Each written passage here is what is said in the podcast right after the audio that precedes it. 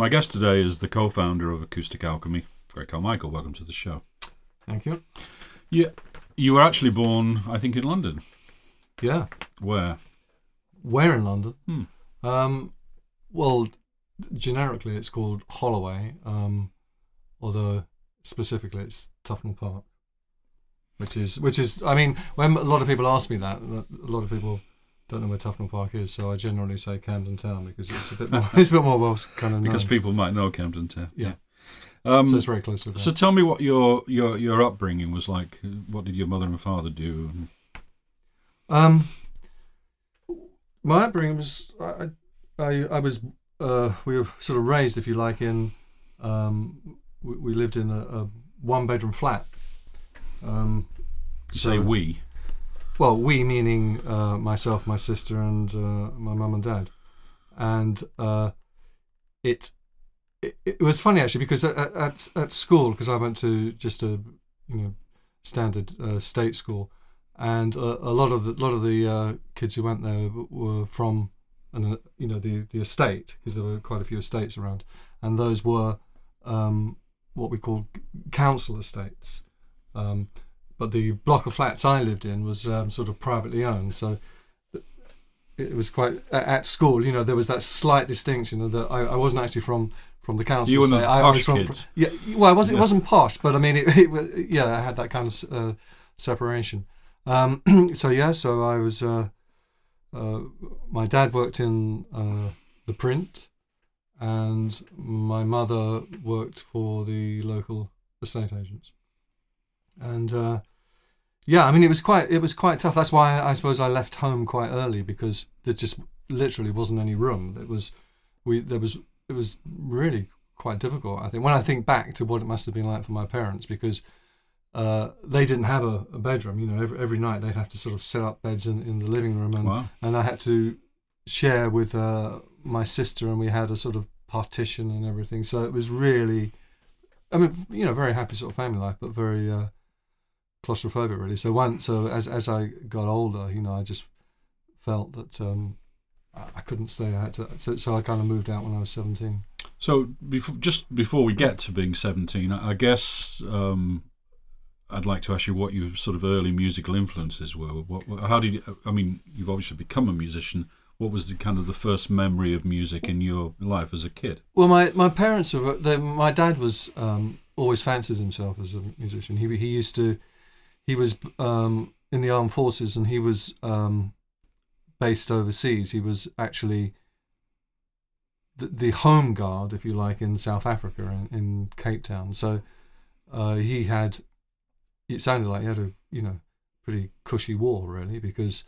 Um, because he, he, he wasn't he, he had uh, he had, he had sort of health issues, so he couldn't actually, um, you know, be in the regular army. But he, so he was shipped out to, to South Africa to, as I say, um, sort of form part of their home guard. So he, he's fantastic time he had. I mean, it was beautiful weather. I mean, he always he said he nearly, you know, at the end of the war when he had to come back on on the uh, on the boat and it drew drew into the London docks, he just thought, "Oh, what am I doing?" You know, I mean, he, sh- he should have. He wished he'd have stayed in South Africa. But while, but the he'd always fancied himself as a singer, and he used to. He was involved um, in various singing competitions and. Uh, in, in, in, in Cape Town. no, no, no, no, no. He no, Mm. no way. He was Right. he was a huge Frank Sinatra fan. Oh, right. I mean, he, and he Okay. fancied himself as a crooner. crooner. Yeah. And he's got various cuttings that he, he showed me of, you know, competitions and and, and he had a good voice actually. He had a good voice.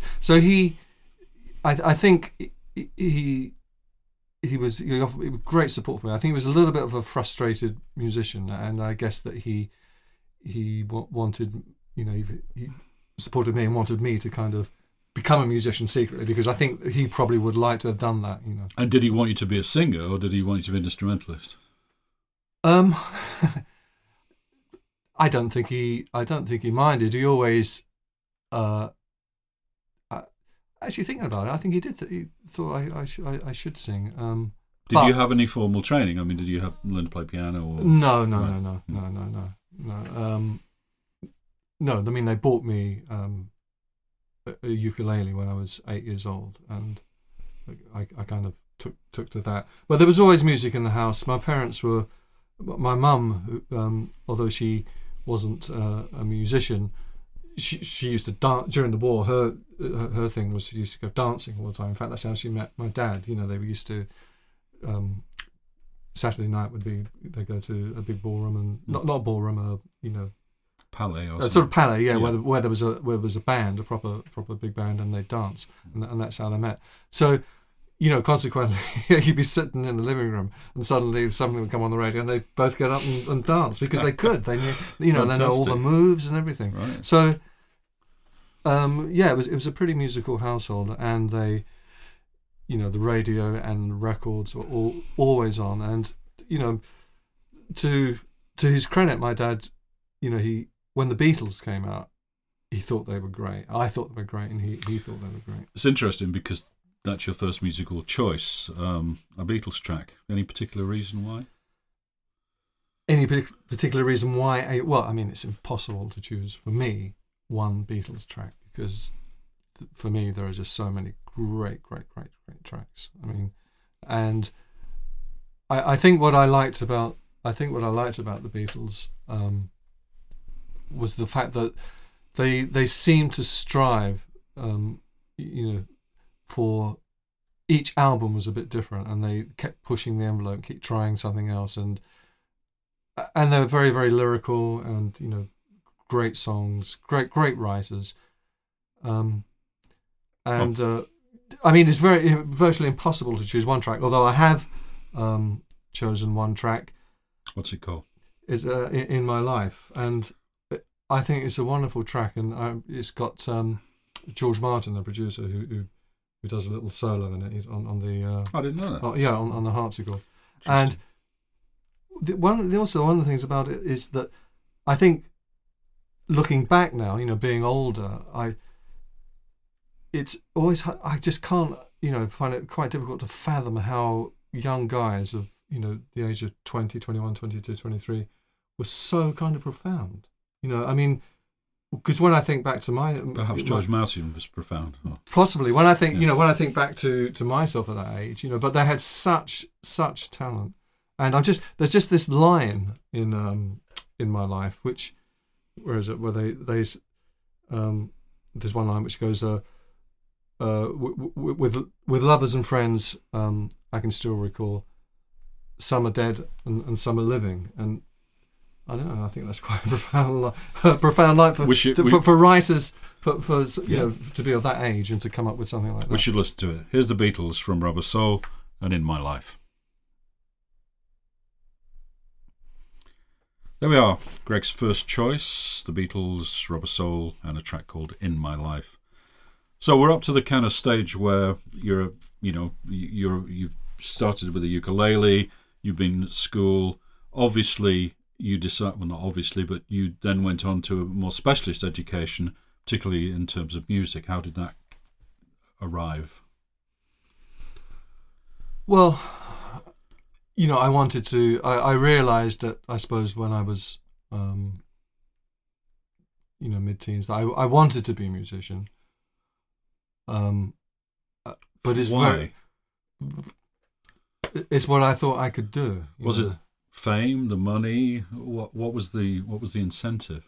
Girls. Probably none of those actually. Oh right. Uh, it it seemed like um, a way I could express myself. I was very interested in. I've always kind of been, you know, dabbled in write, writing songs, and I, I like that. I, I I like that sort of thing. And So where d- did you go to learn how to perfect your art? well, I I after I graduated from the ukulele at the age of twelve, and the, the only reason why, why you, you know the ukulele was to was a kind of tester. My parents, you know, obviously they didn't they didn't you know they weren't particularly wealthy at all, and they wanted they didn't want to splash out on a guitar, so they they um me out the ukulele first, see how serious I was about it, and then when they realised that I, I really wanted to do it at the age of twelve, they bought me um, a, a guitar. Can you remember what sort it was? What was the make? No, but I remember going to get it. I remember my dad took me along to this. Um, it's probably quite a dodgy guy actually. I think thinking about it because it was in this house and he he had a room full of guitars and it wasn't a shop or anything. I There wasn't a lorry backed up at the back with. um, no, no. And anyway, he had he had various uh, guitars, and um, I, I I picked one, and and uh, you, you know that was it. And was it a nylon string or was it? No, no, no, it was Oh, steel steel string. string. yeah, Okay. steel string. Yeah. So Um, you you practiced on this, and then how did you get into? Where did you go to for your education? Um, musical education. I had lessons. Uh, okay. my dad um, wanted me to have pro- uh, proper lessons, so we went first of all to this place along uh, the, the called the Caledonian Road, and uh, the guy who owned the music shop was um, a drummer who played at the um, uh, Sunday night at the London Palladium. He was he was one of their drummers, and he, he had a had this shop, and he he let out various rooms within the shop, um, and he, there was a guitar teacher in there. The guitar teacher, I remember his name, John Bennett. He he was also a, a guitarist who played in in the pit in the shows. He was playing at the Victoria Palace. For, you know, great great reader. These guys, th- they're jobbing musicians, you know, but he could read anything and and uh, very good guitarist. So I I went along uh, for lessons there, sort of every Saturday. And then from there, having you know uh, learned to play the guitar and fairly good, you obviously thought I need to have formal education in guitar, yeah. Or Well, that that was a sort of formal education. It was a steel string. It was, you know, I remember working through these books called the Mel Bay books, and you started at book number one and hopefully got to book number nine or whatever it was. Um, and it was it was reading, you know, reading and and because it was steel string with the plectrum and everything. Mhm. Um, but no, it got to the stage where, um, in order for me to continue with uh, an education, if you like, or, or to, to try to become a musician, I I ha- I wanted to continue after school, and so it meant um, going to a music college. But music colleges then weren't you know weren't about steel string guitar or jazz or anything like that. It was about the classical guitar. You either did classical guitar or or you didn't. I mean, you know, you wouldn't get in. So I had to. Um, I I remember in my in the sixth form, I had to ditch. Um, you know the steel string and and and relearn and learn because it's a completely different instrument. Learn the uh, classical guitar, and I spent a year solid, you know, practicing six six hours a day.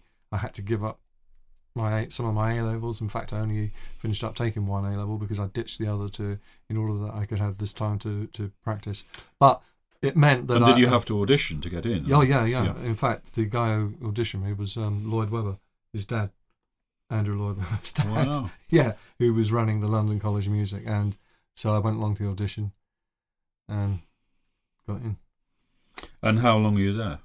was four years. Oh, it's a long course. Yeah, it was a long course. Yeah. Yeah. And you won a prize when you were there. I won a prize when I was there. Yeah. Um, are you thinking about um, what sort of prize are we talking about? I think you didn't you win at some songwriting competition? Or, Oh, that was a lot earlier. oh, was it? Oh yeah, no, that was when uh, Mm. that was the the Islington Songwriters Competition. That Right. was that was when I was about thirteen. Oh, I didn't realise. Sorry, I Yeah. it was a college. Yeah. Very good. No, uh, So, having graduated from um, the London School of Music, London School of Music. Yeah. um, London College what of Music, what happened after that? How did you did you think to yourself, okay, now I'm a professional musician, I'll go and join an orchestra, or go and be what? Or did you think I want to join a rock and roll band, or what? What were your first kind of thoughts of that? Well, it's like a lot of things in life. You know, things come along. I mean, I didn't really, I didn't really think hard about how I was going to do it. But w- w- whilst I was at college, I was playing in in bands and things, and uh,